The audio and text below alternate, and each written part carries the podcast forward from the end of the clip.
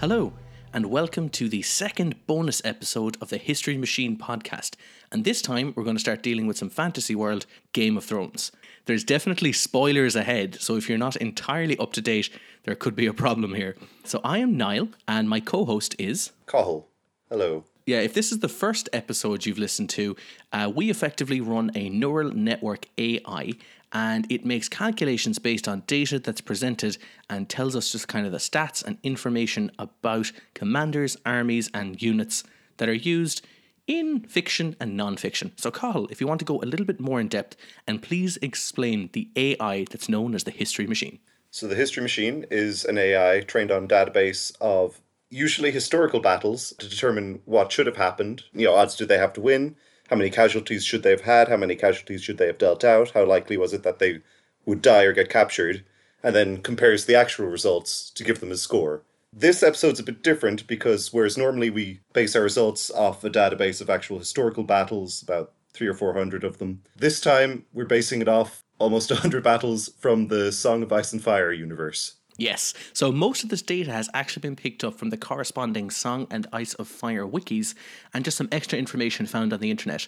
So it's kind of a bit of a breath of fresh air to deal with data that is fictitious because it's usually fairly compound and universal Yeah. and it's quite uniform in how it's presented. If the data is not there, then you know that you, you're not going to waste an hour trying to find a better source. It's there, or it isn't. And there aren't going to be competing sources, you know, some of whom exaggerate reference Julius Caesar. So, to get kicked off and to start, I suppose if you're not familiar with the series, there's a sequence of events that occurs, and we're going to go through various stages of them.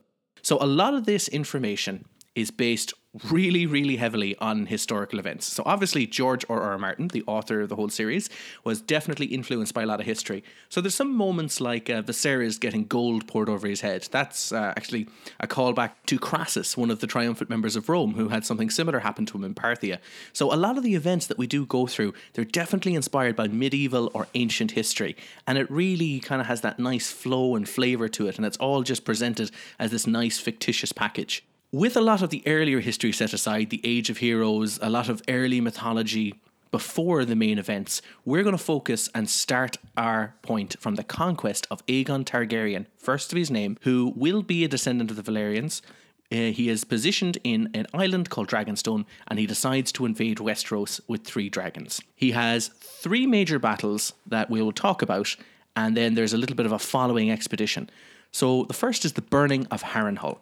Now, Cathal, do you want to explain what Harrenhal is? Harrenhal is the biggest castle. It's stupidly huge. It was built by King Harren. He, he just built a castle of, of ridiculous proportions, thinking, you know, that no one will ever conquer this. To actually quote Tywin Lannister, a million men could have attacked these walls and a million men would have failed. But Aegon Targaryen had dragons. The History Machine has found these things to be absolutely insane. I would almost treat them as massive flying siege engines that they seem to just bypass any fortifications and destroy it completely. But Carl, would you like to go a little bit more in depth into what makes a dragon so powerful, what the history machine thinks about it, and actually, we had a hypothetical when we started this series of how many troops are worth a dragon.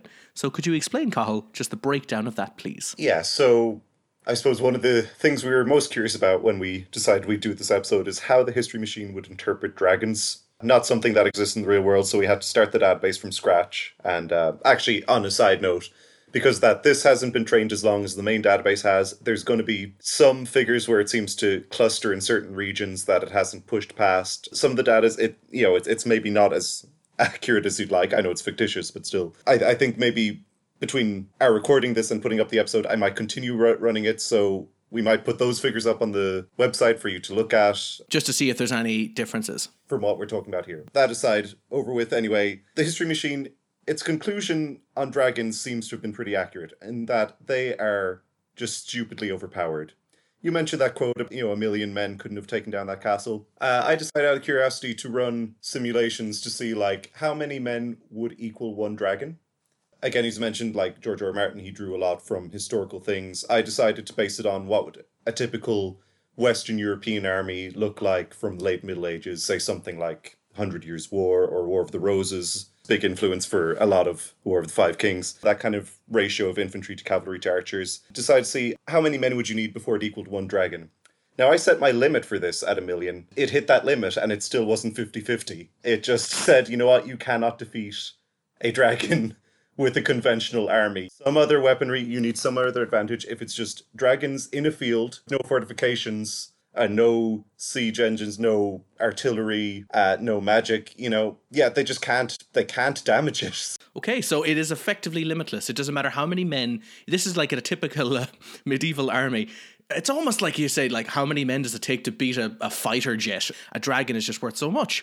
So we mentioned the burning of Harrenhal was when Aegon the Conqueror flew in with his black dragon, burnt the place down, destroyed that family. So yeah, Harrenhal with the most ridiculous defenses that had ever been created, uh, to the point that no one subsequently could even afford to maintain the castle or you know its ruins. That was worth about slightly under two and a half percent chance. The the wins over expectation for Aegon the Conqueror in the burning of Harrenhal was 0.024. So in other words, it was more than 97.5% sure that he was going to win this. Oh my god. So the biggest castle the world had ever seen. Yeah. Considering that a conventional army basically gives you zero advantage, the fortification gave you 2.5% chance, nearly. Jesus Christ. Uh, so yeah, the, the summary is don't mess with dragons. So after the burning of Harrenhal, Aegon the Conqueror moves on and decides to take on Storm's End, the uh, fortress uh, that would be the area that the Baratheons would eventually hold. This is the Stormlands.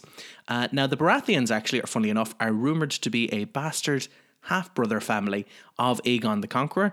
And funnily enough, later down in our timeline, when the Baratheons take over, that connection centuries later will be used to claim the Iron Throne. Really loose connection, but that's like one of the ones of, uh, you know, we won this civil war, we're moving on, this is why we're in charge of the Iron Throne now. Uh, so the half brother is named Orys Bar- uh, Baratheon, and by taking Storm's End and moving in there, they will become the new Storm Lords and effectively will be in charge of that area for centuries to come. The next and most important pivotal battle, and this will result in the surrender of many of the noble houses of Westeros to the invaders. This will be the Field of Fire. King Merys Targaryen of the Reach and Loren Lannister of the Rock, uh, both descendants of House Lannister, obviously, and the Gardener House that no longer exists for upcoming reasons, they will combine their armies together and they will outnumber Aegon 5 to 1. This is going to be the first and last time that Aegon's going to use three dragons in a battle. The result is just going to be a huge roasting of men in a wide, open, dry wheat field that is just set ablaze by dragonfire. And every other kingdom, with the exception of Dorne, will immediately surrender upon seeing this and uh, swear fealty after this event to the Targaryen invaders. Now, as Cathal, as you mentioned before, a million men would not actually compare to these dragons. And in a case of just being outnumbered five to one, you have three dragons, which we can't even put a figure on dragons for a Yeah. medieval army. It hasn't even capped out yet. The idea being, if we said a dragon was worth a million men, then it's, it's if Aegon brought three million men to this battlefield. It is absolute madness. There's no way they could have stood No, a chance. this is actually, I think, a first for this podcast where the odds it gave uh, Aegon were 100%. It- it- there is no way he's not winning this. Um, we just want to mention there is a margin of error of 1%. even with the d- killing 5,000 people and killing half of the commanders involved, it felt that Aegon actually killed about 40% fewer people than expected. Really killed below what it expected in terms of the enemy commanders. It really thinks it should have killed, you know, all of them. Oh my god. Uh, Arguably an underperformance. Oh, that's insanity. um, in that absolute massacre. So the end the end result across those three battles, Aegon is one of the most mediocre generals according to the history machine because he had dragons and that is just cheating. So the final wins over expectation is 0.01, okay, so like he is no better than the standard commander. almost perfectly average. Didn't take casualties which was nice, but Fair enough. like really just almost perfectly average in all the other stats. So to wrap up the conquest of Aegon Targaryen, the Dornish people, this is from the Kingdom of Dorne, they are the only ones who have not sworn fealty yet to the Targaryens, so they decide to invade them.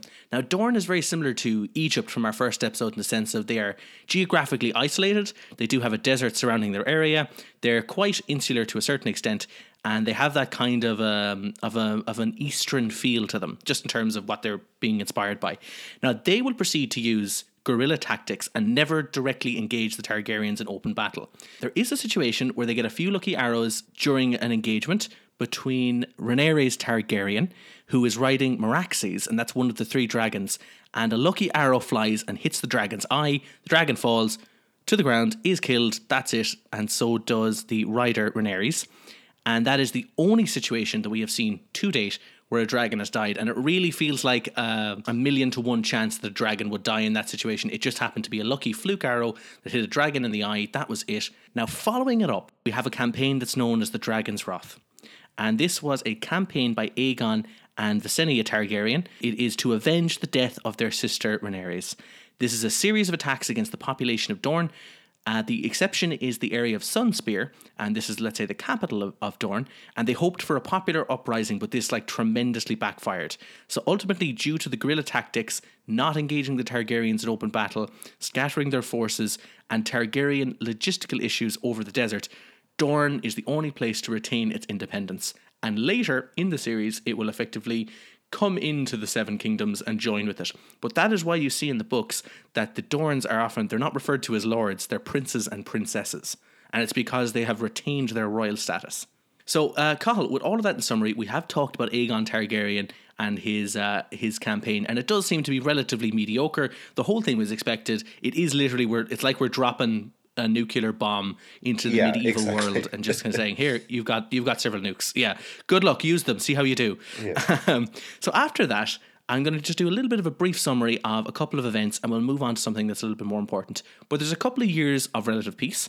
The Faith Militant uh, uprising occurs after Aegon dies, and his family practice incestual marriages. It's not unheard of in history.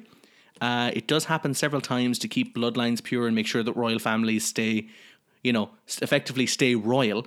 I'd say actually probably a good historical analogy perhaps for uh, for the Targaryens maybe generally might be the Ptolemaic dynasty in Egypt in that they very much kind of kept to themselves. They Yes. kept their own culture within this country they had conquered. And uh, you do get a bit of incest in there too, now and again. True, true, true. Hmm But one of the notes I want to mention here is that King Maegor Targaryen had a trial by seven, so that's the ritual trial by combat, but there were seven participants on each side. The King's Guard are used here, uh, but the end result is the only survivor is King Maegor himself, and after the event, he decides to hop on a dragon and burn the surrounding area, and he ends the faith having a military army. And this kind of faith militant feels very similar to like how the popes in the medieval ages would have had personal armies or private armies. But after that, we do have relative peace for some time. So we push on a couple of years, a couple of centuries, and we move on to an event known as the Dance of Dragons. It is the first Targaryen civil war, and even to me saying the first will imply there's going to be a couple more.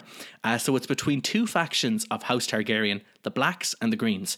It is going to result in the death of almost every Targaryen dragon. In the end, the result is going to be a victory for the Green faction, only later to have an assassination of the head of the Greens, and then they'll put a child king from the Black faction back on the Iron Throne. So the entire event was completely pointless, but effectively it did just remove dragons from the equation in Westeros and will let a lot of future events be possible to actually occur. As you were mentioning, Cathal, with the database, when we have dragon on dragon combat, I imagine it's the it's apples and apples now. We can make direct comparisons to how well people perform. Yeah, this is worth noting simply for the fact that it's dragon versus dragon, so we actually have Targaryens who get valid scores that aren't just trending towards zero. Both sides have nuclear warheads. Exactly, yeah. yeah, so the basically the highest rank to come out of this was Aemond uh, Targaryen with five battles, uh, four wins and a draw, and he came out with 0.174 wins over expectation, which, you know, is very it's not it's not like super amazing. Uh, you know, it's not like one of the greats, but that would put him firmly in good. That's, you know, significantly above average. Okay, Uh, strong results, Yeah. strong casualties dealt over expectation at 0.27 and doesn't take that many himself. Um, okay, so after the Dance of Dragons, there is something referred to as the Blackfire Rebellions. So King Aegon IV of his name Targaryen uh, legitimized all of his bastards on his deathbed. Now, I'm going to put a little bit of a side note here. When dealing with the Targaryens, they have a super Carthaginian feel to them, as in everybody's named Aegon or Aerys. They have a handful of names for the lexicon, so because there's so many of them over a three or four hundred year period, it just like they just fall into that category of like, oh yeah, same name, Aegon, Aegon, Aegon, Aegon, Aegon. Really, really weird situation that's what they definitely have in common with the Carthaginians, like the Hannibals, the Hamilcars, and the, the Magos.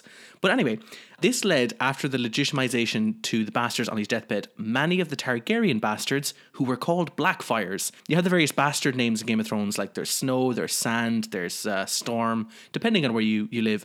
But every Targaryen bastard is referred to as a Blackfire. All of the Blackfires, upon this legitimization of the deathbed, now effectively had legitimate claims to the Iron Throne. And at this time, the few remaining dragons that were left had withered away insides and had become obsolete or extinct. So dragons are no longer in the equation. We're back to pure manpower. Now, the Blackfires would continue to try and retake the Iron Throne, and almost a century after legitimizing the bastards, uh, the last living member of the Blackfires, Maelys Blackfire, would be killed in battle in single combat by Barristan Selmy. Now, you might remember him if you are watching Game of Thrones as the Kingsguard member who's a little bit older. He was the commander of the Kingsguard and he ended up moving over and joining Daenerys in her conquests and campaigns. He ends the claim of the Blackfire clan, and this conflict is known as the War of the Ninepenny Kings. And in that war, we have a couple of big names join the database and stretch over across. Sir Barristan Selmy is one of them. It introduces our new, young, impressive commander called Tywin Lannister. Now, a little bit of a backstory to him. His father was named Tytos Lannister. He almost destroyed the family's wealth and status in foolish money handling and even worse political behaviour. He's the laughing stock of Westeros. And the young Tywin Lannister would inherit Casterly Rock. And after this handover, there would be open rebellion by two of his vassals, House Tarbeck and House Reyne and Tywin would ultimately obliterate these two factions and return House Lannister to the status quo as the dominant house in the Westerlands. So, Cathal, do you want to talk a little bit about the fall of Tarbeck Hall and the end of House Reynes? Fall of Tarbeck Hall, which is kind of you know our, our main introduction to Tywin, introduces us to the concept that you do not mess with Tywin Lannister. Casualties dealt over expectation were 0.25, which is pretty high. What's that roughly in a percentage? 25% higher than you'd expect. The wins over expectation really, it's not that high. In other words, they should not have messed with him in the first place. Uh, yeah, the rebelling factions were totally crushed, and this led to the Rains of Castamere song becoming thing, basically reminding everyone don't mess with Tywin we might do a little bit of a side note about Tywin Lannister. He then becomes the Hand of the King for Aerys II of his name Targaryen. This is the Mad King, if you follow the series, and he would serve him for 20 years and pr- prove to be really the administrative, political, and financial genius in the process. Now, Tywin Lannister is one of these really strange characters and is probably based on a bunch of historical geniuses, people who are just like really, really capable people. And you, you imagine that if you could bring them back to almost any situation and put them in a position of power, they would do well. He's that well rounded, polished individual that's like intelligent, that's witty, um, as I said, can manage things like politics, money, military affairs, logistics. He's got the whole package. Everything is there for him. And we see that he is pretty much an adept military commander as well, but I really want to stress behind the scenes that the figures we will end up using for Tywin Lannister and showing that he shows he's particularly good, they almost pale in comparison just to his general strategic behaviour and how well he performs in that regards. Because the history machine, for all of its worth and the amount of work we put into it and the amount of information it can tell us, it is very much a tactical machine. It will weigh how tactically well you're supposed to do. We might have some commanders that are strategically like idiots, but they will have a decent tactical score. But Tywin Lannister is one of these rare situations where you do have that all round polished individual. He'd make a great ruler, he'd make a great king, he'd make a great administrative figure. You could slot him into almost any position and he'll be fine. And he'll do very well. So after that, we have a little bit of a peacetime as well. So Tywin Lannister is starting to make his name. He's been the hand of the king for 20 years. King Aerys II gets a little bit jealous, dismisses him, and we're going to lead to Robert's rebellion. This is Robert Baratheon. Effectively, Robert's rebellion begins when there's the abduction of Lyanna Stark by Rhaegar Targaryen, the Prince Apparent. After that, uh, Lords Brandon and Rickard Stark are burnt alive and strangled by the Mad King Aerys. So the major houses Baratheon, Stark, Arryn, and Tully would form an open rebellion against the Iron Throne. Meanwhile, our Tywin Lannister will stay neutral almost all of the campaign. So, Robert Baratheon is a pretty unique character in the sense that he's quite young, he's a little bit bold, ambitious, and he is going to be in the open rebellion against the Targaryen throne. There are no dragons anymore. They do stand a very good chance. So, to begin with Robert, there's a couple of battles we want to cover. The first is the Battle of Summerhall, and this is probably one of his most glorious achievements. He will be engaged in three battles in a single day. His absolute swiftness and his use of night marches and just the general rapidity of his campaign, this is going to define the whole conflict. He will only lose once, and this will be to House Tarly at the Battle of Ashford. That Tarly who beats him is the father of Sam Tarly, the fellow on the wall. Now, we do have a fairly unique situation in the sense that there's three battles in one day. So, because of the quick rapidity and succession of it, you're going to have tired and fatigued units. You're going to have, uh, but they are battle hardened. So, Cathal, with all of that in mind, what kind of figures are we looking at here? Each battle taken individually, he has a reasonably solid chance. He has maybe like a two thirds chance to win each of them. Problem is, he's he's fighting three one after the other. So, if you consider it as like what are his odds? Of fighting three battles and not losing any of them. That drops down to about 27% chance that he. Oh, wow. So that is very good going. That's actually amazing. Yeah. yeah. It's, it's slightly ridiculous. Bobby B, his overall rating in terms of wins over expectation is uh, 0.21, which is very high. Is what like he that puts him kind of joint top five. Had he not lost that single battle at Ashford, though, he would have been the joint best. Oh wow, that's fantastic! He would have, would have actually been like you know within margin of error, he would have been the joint best general. So Randyll Tarly just moved him from maybe first place down to fifth, which uh, gotta hurt the pride there. Good job, Randyll Tarly. You did you did what you were meant to do. Meanwhile, Stannis Baratheon, the younger brother of Robert, he's going to hold Storm's End for a year, and the bumbling Mace Tyrell is going to keep them bogged down but never successfully storm the fortress so, this is a really important strategic and tactical victory for the rebellion. So, while Bobby B, as we're going to call him, is uh, crowning himself in glory, running around, smashing armies, rushing from place to place to, to battle to battle, Stannis Baratheon is bogged down in like a super defensive war, trying to make sure we do not lose Storm's End. It is way too important. Now, Stannis is going to come back to us later, and I do want to say a little bit about Stannis in a sense of I know there are book readers out there and uh, the series has not really reflected healthily on Stannis later. But a lot of people they will hold him as like a really fair and just and rightful king, just not popular. And he is possibly one of the best commanders out there. And we'll go into the stats later about it. Now, we have included some of his later battles, which probably affect to a certain extent. But even with that in mind, we're going to bog down with Stannis and go into some of his uh, figures later in the line when uh, he he becomes a king of his own. But for now, this is a very important tactical and strategic victory for him. He really sets the bar for his performance later here, in a sense that he was able to really hold that out and not get absolutely overrun by the Tyrells. With all that in mind, the penultimate battle is going to be the Battle of the Trident. This is where Robert, our Bobby B's forces, they're going to engage the Iron Throne led by Prince Rhaegar, and this will result in a single combat between Robert and Rhaegar fighting on the Trident, which is a river uh, in Westeros. And Robert will cave in the prince's chest with a hammer blow. This will result in a mass rout and a clear victory for the rebellion. So, Cathal, with in mind the trident, the battle, this is going to be the big one where the forces of House Stark, House Tully, House Baratheon, and the Vale of Arryn, they're going to take on a combined force of Targaryens, Dornishmen, and uh, other bannermen who are loyal to the crown. What were the odds for this? As almost exactly 50 50. Very significant. The casualties that Robert dealt out. Because, like, 50 50 battle, you know, you can win that and still not do terribly well, but he dealt almost 60% more casualties than expected while taking 30% fewer himself. So he really destroyed them in this one.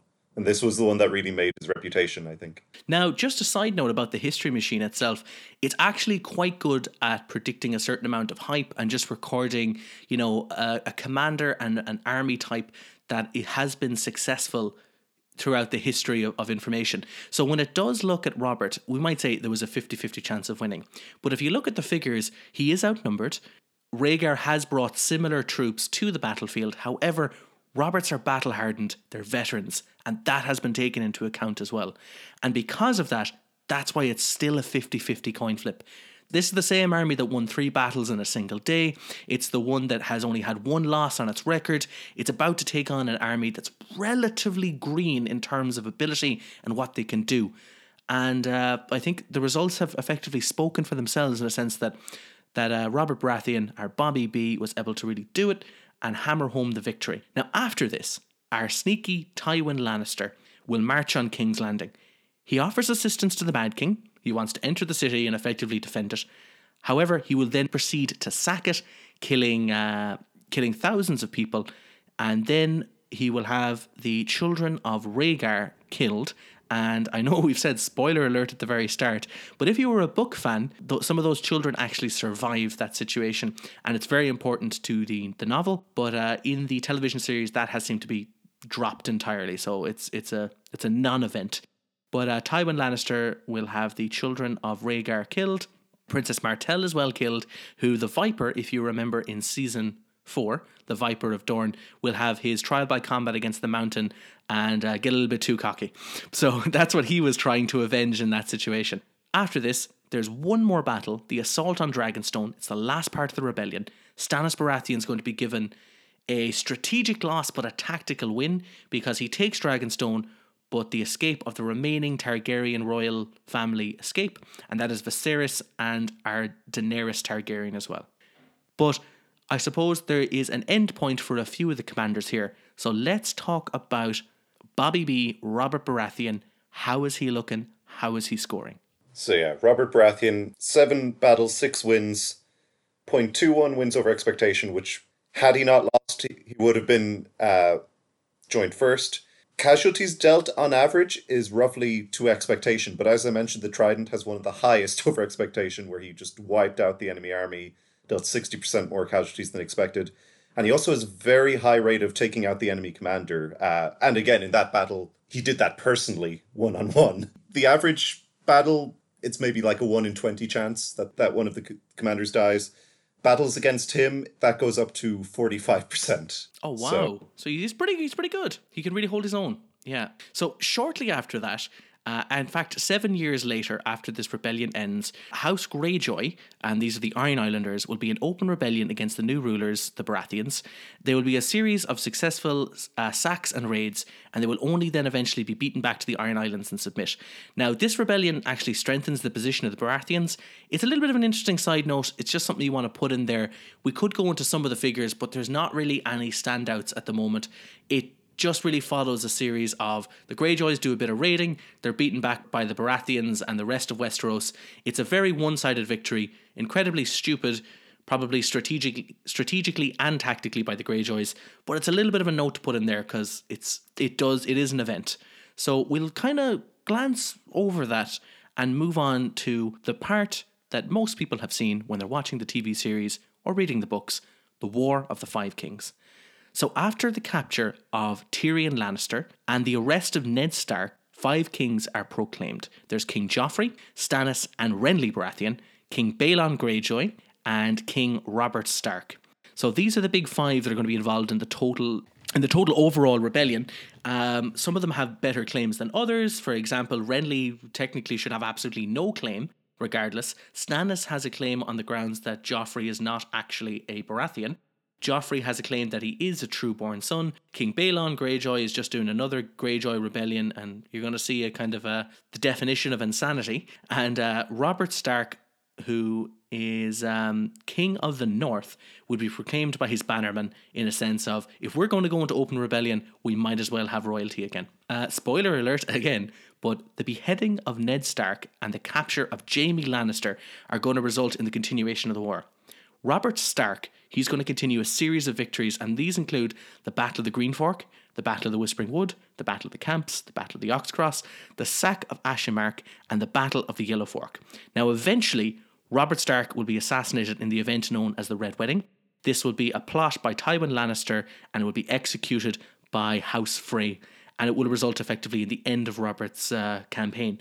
But let's move in to Robert Stark and talk a little bit about the King of the North, the first king in centuries, and let's look at some of his stats and some of his information. So he has a lot of battles to go by. We listed them just earlier there. But Cathal, what is his most impressive win? The most impressive win, which I believe as well was his final one, was the Battle of the Yellow Fork. Now, not necessarily the most significant or crushing battle, but in this one, History Machine only gave him about a one third chance to win it.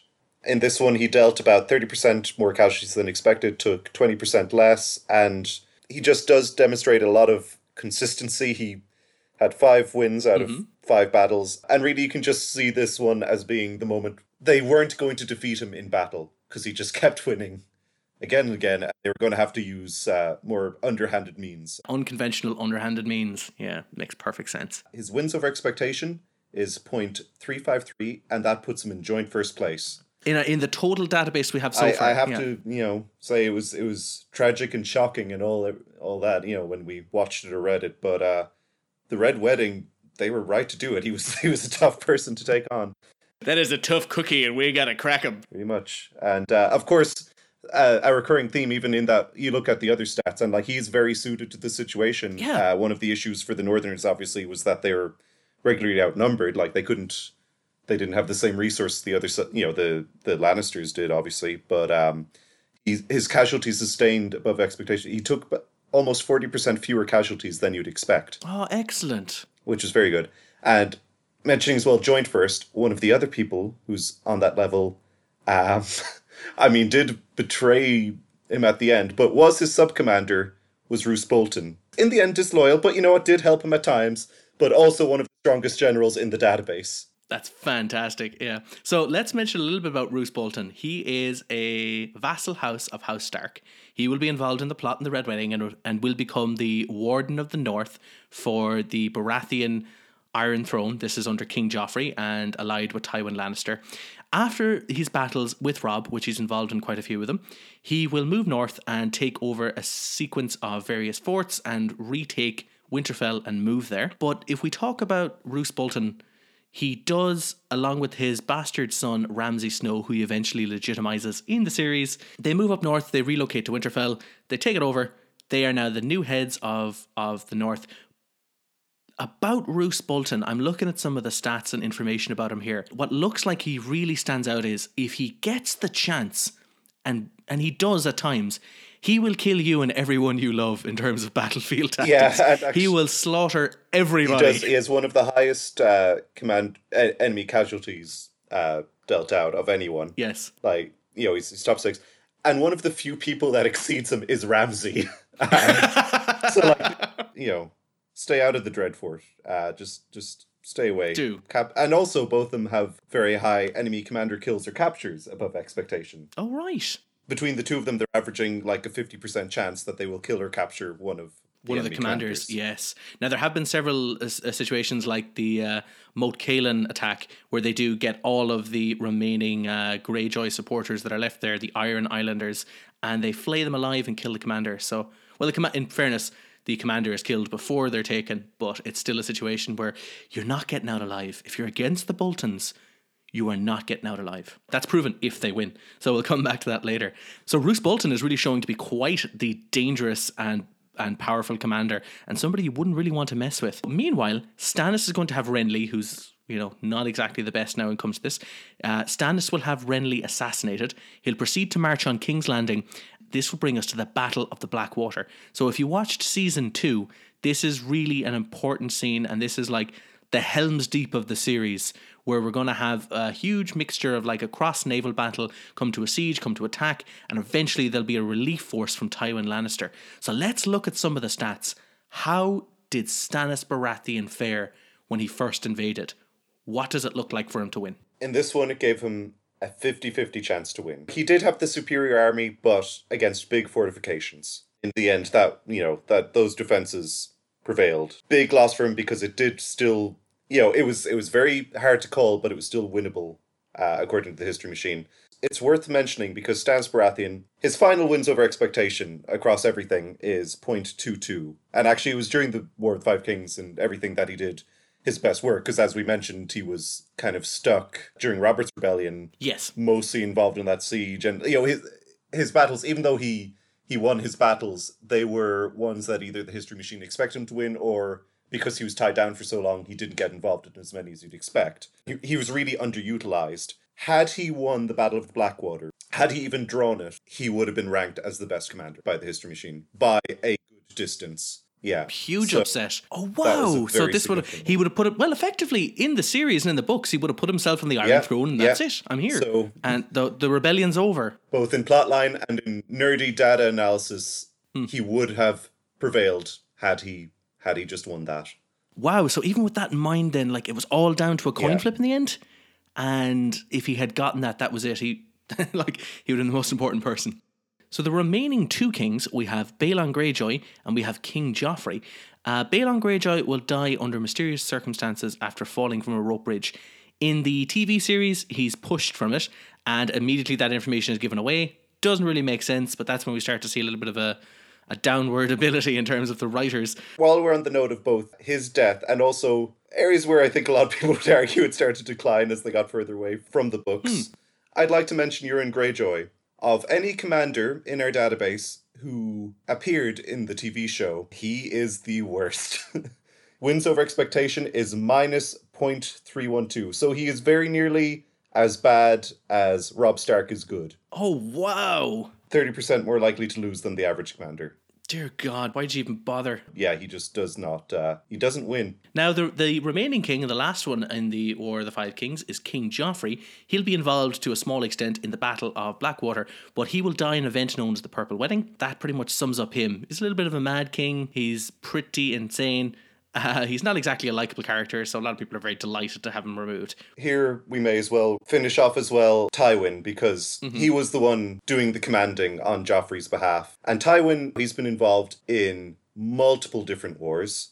He's been going for decades. Now we may as well go through properly his stats because I think he is arguably the best commander in the whole thing. Oh wow! Uh, his wins over expectation, it's 0.352. It's like 0.001 below Robb Stark. It's well within the margin of error so that they're tied. But You go through every other stat and he is flying it. His uh, commander kills delta over expectation, almost 60%. he's almost sixty percent more likely than the average commander to kill the enemy one. Wow. He loses his own commanders 20% less than, than the average. Casualties dealt over expectation is the highest. He deals out 42% more casualties than you'd expect on average. He takes 30% fewer himself. He has seven wins out of seven battles, which is the longest unbeaten run of anyone in the database.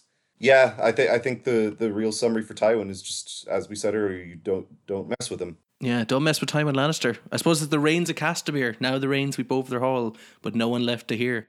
Pretty much sums him up. Like there's nobody. If if Tywin Lannister also gets the chance, along with Roose Bolton, and they form a little coalition, they will kill everyone you love and everyone you you uh, you adore. So so yeah, Sure as I said, um, if we engage in battle, we should wipe out the whole army here. If we get the chance, we should just take everybody out, leave no chances, leave no stone unturned end houses, end reigns, end rebellions. Uh, he really stands up. And as you said, he's possibly one of the joint wins for the top commander. Now, unfortunately, if we did run the neural network a little bit longer, we'd have a bit more information and it might get a bit more clarity on who it thinks is a little bit better. But he's up there, and he's up there for a good, good reason. At time of recording, he is. If- we continue running it, though, that he might end up on top fully as as it gets more clarity on how to treat the different statistics. Yes, and there were a few other what ifs in terms of like if Stannis Baratheon won at the Blackwater, if Robert Baratheon wasn't defeated at the Battle of Ashford. There's a lot of what ifs, but in the actual series and the information that we have, Tywin Lannister is probably the brightest flame here. So eventually, after the War of the Five Kings, we're going to move on to somebody who is in the eastern part of the world. They have escaped. They are a Targaryen. She's going to like unlock or recruit three dragons uh, by hatching them, and that is our Queen Daenerys the First Targaryen. We are going to talk about her conquests, including the sack of Astapor, the Battle of Yunkai, and the Siege of Meereen. With that in mind, she does have dragons, but they're not militarily usable yet. There's probably a certain amount of political sway that's involved by having them, in a sense of she actually tries to trade one for an army and successfully gets an, an army of Unsullied by doing it. But these early battles will determine how well she does because eventually, when she gets dragons, that's going to change the situation. But let's talk about Queen Dany, who in the books is 14 when she starts, and in the series is meant to be like 18 or 19. So she is a young queen, regardless of how you look at it. How is she looking for her battles? So, Daenerys Stormborn of House Targaryen, first of her name, Queen of the Andals, the first men, protector of the Seven Kingdoms, the Mother of Dragons, the Khaleesi, Great Grass Sea, the Unburnt, the Breaker of Chains. Yes has wins a win over expectation of 0.179. So good. It's it's not the best, but I will say like later on she is using dragons and once that kicks in, she's really not getting ex- any any real credit. Any bonuses here? Yeah, yeah. The tr- credits attributed to the dragons. When you factor in that there are a few of those battles where like it's not really adding to her score, that's a very good score. She has the most battles of anyone in the database with 10, of which she won 8. Nice. And I think her most notable stat, anyway, is commander kills dealt above expectation. She will take out an enemy commander about 50% of in her battles. Nice, uh, which is very high. I, this is this is one of the areas I have to say where you notice the difference between the real world battles and the Game of Thrones ones like it is true in Game of Thrones, just a lot of big characters die very frequently. You're seeing that borne out in the commander kill statistics here. I think a lot of the top generals have taken out a lot of the other ones. The history machine's like, what's going on? Everybody is killing everybody. Yeah, so she's pretty, pretty, pretty impressive. And she's involved effectively in the liberation of Slaver's Bay. She moves on. Eventually, uh, now this is the point where the books and the series differ. She acquires up to 100,000 Dothraki horsemen. She retakes Meereen and then she sails over to Westeros. We're going to move on a little bit and go back to some of the events in Westeros. We only kind of a little bit touched on Dany, but we're going to have the conflict beyond the wall, where our puppy-eyed Jon Snow is a member of the Night's Watch, and he's going to participate in a few attacks north of the wall against some invading wildlings and eventually some invading White Walkers as well. This will include the Battle of the Fist of the First Men and the Battle of Castle Black and eventually Hardhome. So let's talk about probably the most important character or one of the most important characters left in the series. Let's look at Jon Snow as a whole. This will include his early career, his later career, the Battle of the Bastards, and up until the current battles. How is Jon Snow looking? So this is an interesting one because obviously hugely important character, and you know, what, on paper, like six wins out of seven battles, uh, including you know a couple of those battles being against undead. Like it should be really good, but his wins over expectation, it's almost exactly average, which is surprisingly mediocre. But I think there are a few reasons for this. If you look at his early career, it's mostly him against the free folk, it's him against the wildlings, and really, you know, mm-hmm. know that they're outnumbered, but they have huge fortifications in the wall and Castle Black. Yes, technological advantages. Yeah, they're they're not a tribal mm. organization. They are, you know, fully, fully organized, know how to fight battles. Mm-hmm.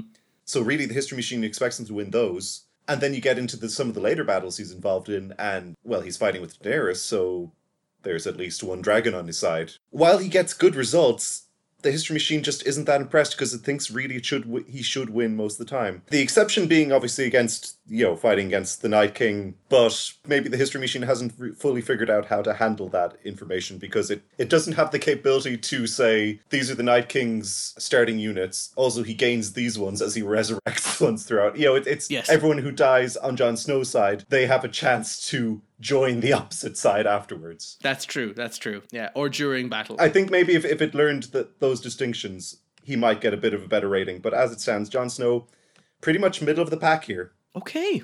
Wow. Not quite the run to the litter, but you know he's he's not nothing too special at the moment. All right, so surprise, no. as you said, surprisingly mediocre. Very surprising, yeah. Yeah, yeah, that is quite surprising. But I suppose, considering the amount of commanders that are left dead and are no longer entities or threats, being relatively average is probably a decent thing to be near the end. So, one last character, we've mentioned him several times, but I want to mention him again because this is going to be the end of his appearance Stannis Baratheon.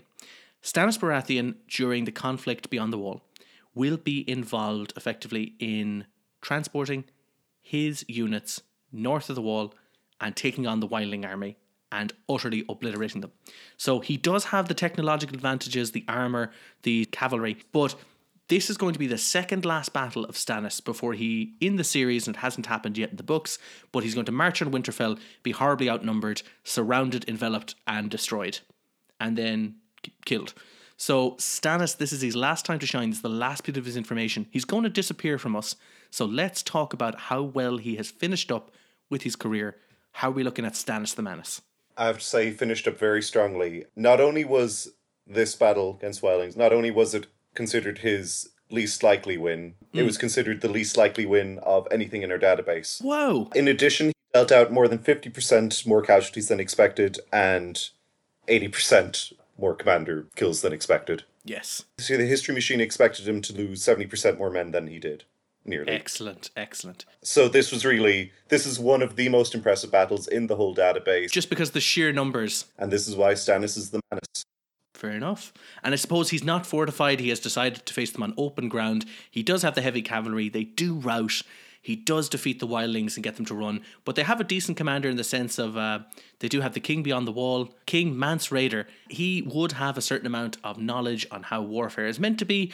And Stannis just kind of takes any any advantage the wildlings might have had in terms of numbers and blows it away. It's like there we go. This is how this is how you properly envelop, straight up ambush, take them out, deal with it, they're done. He has the most surprising win, which is very impressive. So eventually he does march to Winterfell. In the process, loses all of his cavalry along the way, which he used for that fantastic win over the Wildlings. He is defeated by Roose Bolton and Ramsay Snow, who, in their typical fashion, if they beat you, they kill everybody. So they did. So our Stannis has actually shown to be quite the comparable commander. And now he's gone, he's removed from our database, he's no longer an entity, no longer viable for the, the Iron Throne. So we're going to talk a little bit back to Jon Snow about the Battle of the Bastards, in which it will be him against just Ramsay Snow this time, with a Roose Bolton disappeared, where initially Jon Snow will have less cavalry, less troops, will engage Bolton and the Karstark houses as well in open battle, will result in a cavalry charge that will effectively kill most of Jon Snow's cavalry. This is an interesting battle because if you've listened to some of our earlier work on the Carthaginians and the Punic Wars, this is definitely inspired or influenced by the Battle of Cannae. It is visually similar in terms that you're going to have an army, not the same size, but a cavalry that will beat the lesser cavalry, drive them off the field, encircle the enemy, wheel the cavalry back in, and just start pinning and murdering people as they stand. Now, the difference between this and the Hannibal Barca Carthaginian phenomenal victory is number one, Jon Snow does not outnumber Ramsay Snow. And secondly, Jon Snow will have a surprise cavalry charge from the Knights of the Vale, which are factored in and definitely change the situation of the battle in the sense of hit the troops from behind and rout the whole situation. So let's just look a little bit more in depth into the Battle of the Bastards. This one that probably could have gone either way, but let's have a look at what the history machine thinks just based on the stats, the information, the commanders, and eventually the the cavalry advantage that they will get. How are we looking here? For this one, uh, History Machine, I think rather appropriately, given that the whole battle was set up for a slight mirror image where you have the two bastards of the main northern lords. It's gone open field. The Boltons should, ha- you know, have the advantage of Winterfell. They give that up and fight an open battle. So it has this as a 50-50 chance beforehand. Oh wow. Final results, though, interestingly, the stats look a bit like what you'd have expected if it was Ramsay on the winning side, because massive casualties dealt, commanders killed, and everything like that. It's it's very very bloody. It's definitely one of the bloodier ones on both sides, but um, particularly for the losing side, they lost about fifty percent more than was expected. It's an absolute massacre at the end. Ramsay Snow is defeated, Winterfell is retaken by the Starks. The status quo is returned to normal. We're back onto the main timeline. It is probably, I will say as well, it's probably one of Jon Snow's only battles in which the History Machine really felt like this was one that he wasn't expected to win. And while it was bloody, he did win it. So by the skin of his teeth, but they did pull it out. So, with the Battle of Winterfell and the Battle of the Bastards aside, Daenerys has sailed west. She's arrived in Westeros. Her forces will take Casterly Rock. Meanwhile, the forces of Queen Cersei Lannister, under the command of Jaime Lannister, will sack Highgarden. This is going to lead, after this, to the first battle in centuries in Westeros to have a dragon. And this is the Battle of the Gold Road, where the Lannister forces are defeated swiftly by a combination of Dragonfire and Dothraki horsemen. Let's take a look at the Battle of the Gold Road. So, uh, yeah, we reintroduced dragons with the Battle of the Gold Road, and as a result, we reintroduced the History Machine having a totally lopsided prediction. it had Daenerys winning this one 99.5% odds. Now, that's even factored in that they did have scorpions in the artillery. Still just thought that, no, dragon's the way to go. Yeah. I mean, scorpions, yeah, while they'd prove effective later on, you know, that's probably where the point five basically comes from, is, is those scorpions, but uh, does not consider this one remarkable. Despite the mass casualties dealt out, it was almost entirely, every stat across the board, it was to expectation, mm-hmm. as well as expected, given that she had dragons. almost guaranteed to win. That's our Daenerys Targaryen flying in there, burning up the Lannisters. After that, we do have the Great War. Daenerys will head north and she will take on the Night King in a small engagement with three of her dragons, in the process losing one of them. This is going to be an interesting battle because we have a mixture of whites, White Walkers, and effectively the Night King involved. Now, where the history machine would look at this is it looks at conventional armies and says you don't have a chance. But now it's a different situation because it's trying to factor in things like, you know, what is a White Walker and how well are they doing? And there's three dragons. So it's we're looking at something a little bit more comparable in terms of its magic against magic to a certain extent. So let's take a look at that battle here. Daenerys Targaryen loses one of her three. I think this is where we begin to see hints that people were going to be a bit disappointed with the last season. uh, the Night King, you know, like, yes, he took out a dragon, but he didn't win this battle. He didn't take out everything. Yes. And so the history machine gave him like a two thirds chance to win this. Mm-hmm. It expected him to take out way more guys. It expected him to kill some commanders, and he just didn't do it. He didn't pull it off. This is definitely one of the big underperformances for the Night King. Whether it is that he didn't succeed in, in killing everything, or whether it's just that the history machine hasn't figured out how to handle the mm-hmm. undead. But yeah, this one is considered big underperformance on his part. Considering the more you talk about it, the more I'm thinking, geez, the Night King could have had three dragons if he played his cards right. Yeah, that's how the history machine. And you have you kind of forget as well, like the dragons are incredibly impressive, but they're still regarded as a single unit. They're not commanders in of themselves or whatever. So it doesn't necessarily come across in the stats that a dragon has died. It doesn't. The history machine doesn't know that that's a big, big deal. Yes. Uh, strategically, it just knows tactically. Well, they lost a unit. The, the history machine cannot measure strategic information, so the, the strategic importance of losing a dragon It certainly doesn't know how to recognize that that dragon will also be resurrected for the opposing side. even though it will have a dragon for the Night King in a later battle, which is you know gives it a good a good chance. So we'll move on to one of the last battles, the Battle of Fire and Ice, and this is where Winterfell is supported by a nearly totally unified Westeros in terms of who's going to go up north and try and take on the Night King. How are we looking for this army of White Walkers and dragons and resurrected giants and resurrected units taking on a huge combined force of pretty much, as I said, almost all of Westeros standing there with certain comparable weapons and very importantly, two dragons. Yeah, this one it gave it as as 50-50, which I was surprised by. But then again, you you know, I know massive undead army, but the history machine it hasn't fully comprehended mm-hmm. what to do with that, Yes. as well as the fact that you know dragons still count for so much. And really, it's it's one of the few mm-hmm. battles where it's dragons going up against something, and it's not like a ninety nine percent chance to win. So really, Yeah. I think kind of think about it that way. Fair enough. So we've we found almost a hard counter to dragons in terms of listen, if you got to take on dragons, you better have some undead king who's you know thousands of years old and can kill and resurrect other dragons. Otherwise, bring some other dragons to the battlefield or don't come. So this one, uh, one of the bloodiest battles though in in in the database. Uh, both sides lost a good bit more casualties than expected. Uh, the Winterfell side lost about fifteen percent more than expected, and the undead lost about sixty percent more than expected. Though of course some of those were people resurrected from the other side. So really, you know, it's still probably net. Yeah, that's reasonable. Night King himself being killed at this was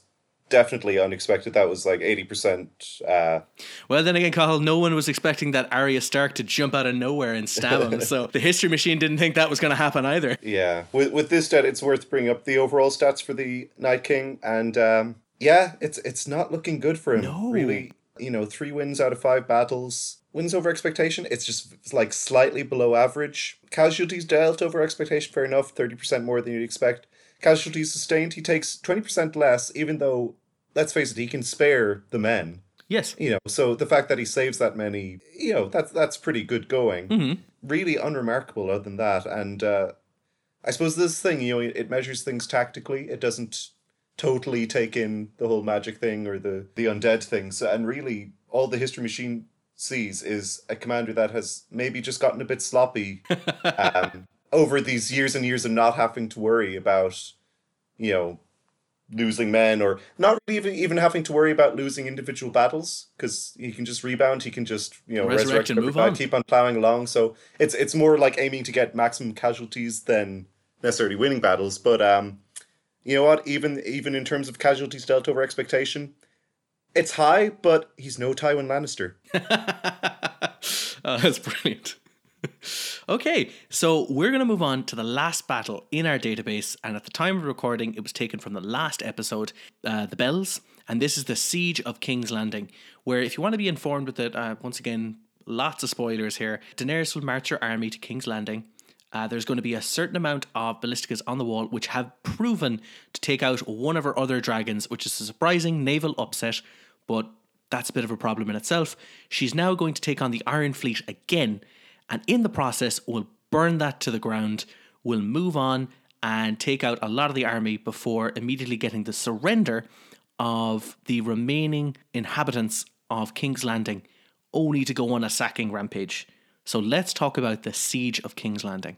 the history machine here again another one that's despite having dragons it's only slightly above 50% odds for daenerys the scorpions we mentioned were one of the few things that could make a dent And a in, dragon. you know, Yes. against dragons as well as fortifications mm-hmm. and the fact that there were so so many in king's landing so many scorpions such huge defenses it felt like it should have made a difference but um, history machine didn't get the note that between episodes scorpions were nerfed reload time slowed uh, damage reduced accuracy reduced so they did not have the impact the history machine was expecting. The casualties dealt by Daenerys' side were almost 50% higher than expected. The casualties sustained 40% lower, like way, way fewer. I think like many of the viewers, the history machine agrees, the Golden Company did all.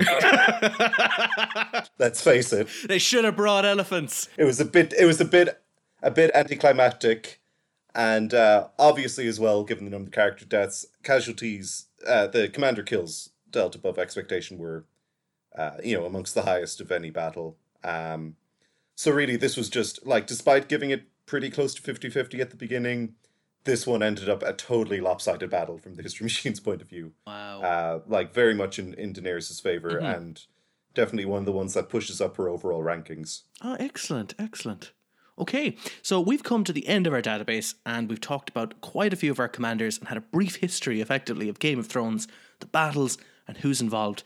So, Carl, let's wrap this up and do a nice little top five to mention the commanders we've looked at so far with the data we have and the time we've allocated for the AI, the history machine, to crunch the numbers. How are we looking? Who is our number five top commander?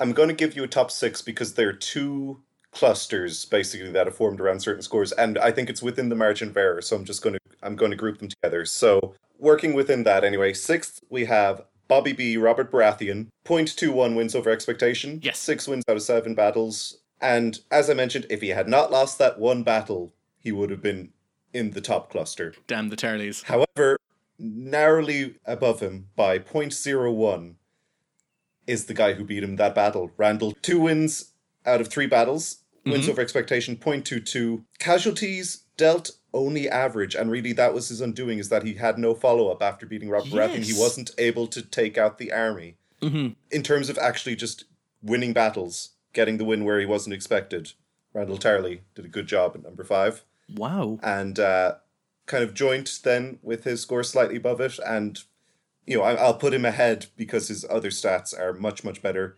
Stannis the Manus Baratheon, Nice. just slightly superior to Robert. Easily the best score of anyone who had more than one loss. Okay. As I said earlier, if he had if he had won the Blackwater, not only would he have won the Iron Throne, he would have also won this episode's ranking. Aw. You know, he, he would have leapt out in front of that cluster. Yes. And then we're looking at our number three, Number three, again, really, I think he should be number one, and he might come out as number one. given enough time. Point zero zero one that he's third instead of joint first. Tywin Lannister, seven wins out of seven battles. 0.352 wins over expectation. Takes 31% fewer casualties than you'd expect. Deals out 42.6% more casualties than you expect. A massive, massive figure, more than anyone else. Takes out the enemy commander like 58% at the time. Jesus. Uh, biggest unbeaten run. Hmm. You know, veteran of so many different wars, Tywin Lannister. But let's face it, he's arguably number one. Yeah, even if we factor in the rest, as I said, this is only measuring his tactical ability. So if we did look at trying to combine the idea of his strategic, his logistics abilities, his uh, overall just general management, how well he's able to, uh, you know, everything out of all the aspects of a of a human being, he probably should be acknowledged as the best commander in Westeros. But looking at these stats. He's a very narrow third place. This is like Olympic level people beating each other by milliseconds. He's come in third place as the best tactical commander. So that's saying a lot. He's he's basically he's like the bronze medalist who you kind of feel when we go back and review and the doping tests come out later, he might like get bumped up to a gold medal at some like Yeah. ceremony down the road when the others are ruled out. but like narrowly beaten out. So Yeah. who is looking at our number two? So number two, on the basis of the secondary stats, because the wins over expectation is the same for the top two, we have Robb Stark at Nice. point three five three wins over expectation, takes thirty seven percent fewer casualties than expected, which is one of the best Yes. of anyone and vitally important to his overall strategy. He deals out only slightly above average casualties, but you know what? When it's a civil war, you don't necessarily want to wipe out True. the army because Very true. you have to deal with the survivors later on. You know, they you don't want them to hate you. So That's true. That's that true. could also be interpreted as strategic. You know, and as well, like it was clear he wanted to win battles. He didn't want to kill everyone. It was it, it fits his character. it does. It does. At number one, who arguably got there really by being a sub commander under you know, who, who basically because he fought for numbers two and three at different points. We have Roose Bolton, point three five three wins over expectation, Yes. suffers basically the same percentage casualties as Robb Stark, takes about 37% fewer than you'd expect, but deals out a massive 30% more casualties than you'd expect and kills the enemy commander about 40% of the time, kills or captures them. So really he's he's like Robb Stark who does not give a shit about killing everyone. like he's perfectly happy to go ahead and do that. That's fair enough. Well, that's Um, that really feels like a, a Bolton thing to do. So, looking, that's our top five for now. Uh, we will mention as well; these are possibly subject to change because Yeah. the database has only been running for a couple of days. It normally takes a longer time to generate more accurate and, and compelling information. We'll probably have a little bit like of a patch update release. We will try and put it up on this website though, because I know will. everyone listening here, they'll have their own faves. They'll want to see how they did in the rankings. Of and course, yeah. I would like it to be a bit more accurate before we put it up. So I'll I'll run it. Hopefully then we'll have a bit of a clearer view and the history machine will know a bit more how to handle the different compositions that exist in Westeros. Yeah, and, and deal with it a little bit nicer and, and give a little bit more information. Well, that's how we're looking. So our number one from uh, for now is going to be Roose Bolton, followed by second place Robb Stark, third place Tywin Lannister, fourth place Stannis Baratheon. But those top four are possibly subject to change just based on a little bit more information being run a little bit longer just to kind of crack out more accurate details. But that's how we're looking right now, and that's the figures we're going to propose as we have them and as we see them in front of them. Of course, there are, as we mentioned earlier, exceptions. Should Stannis have won the Blackwater, he's going to be the Trailblaze leader. Should Robert Baratheon have not lost at Ashford, he'd also be a joint first in that situation. He'd be considered probably a little bit better than Roose Bolton. But these are the cards that are dealt. These are things that happen. Sometimes we have upsets, sometimes we don't. But that's what we got for our Game of Thrones, and that's what we're going to put forward. So I'd just like to say thanks very, very much for listening. If you are interested in hearing any more, we have some earlier episodes as well. This is just our special bonus one. We want to go a little bit into depth about the Song of Ice and Fire and really kind of put forward a few figures for the commanders and see what they look like, who's standouts. Considering who's left remaining as commanders, we've actually got very few. The brightest and the best have either been assassinated or killed on the field. We're kind of left with people who aren't that great in terms of tactical ability. I want to also give a couple of shout outs to a few people. The first one, please, is to our artist who never fails to produce quality artwork, and that is Joe Neary, who is an artist based in Galway in Ireland. And if you want, you can follow him on Instagram with Dead Red Zebra. Uh, he actually commissions a lot of artwork, so feel free to contact him. He's um, a fantastic, talented artist, and he's really prov- provided us with quality artwork time and time again. And I can't thank him enough for that. A few other people. I'd like to thank the people who are involved in the various Game of Thrones wikis. Without you, I would have not been able to pull together this data. The Wiki of Thrones, and also we had the awoiaf.westeros.org, all vital in making this episode. And they provided some very useful information, consistent data that was used for this database. So, other than that, thanks very much for listening. We are working on the latest episode on the Persians as well, which we'll probably release in a couple of weeks or so. We're still just cranking some numbers for that, but we said we do the little bonus one, Game of Thrones. So thanks very much for listening. Thanks to everybody, and you'll hear from us again. So I've been Niall. And I've been Cathal. Thanks very much for listening. We'll see you again soon. Valar Morghulis.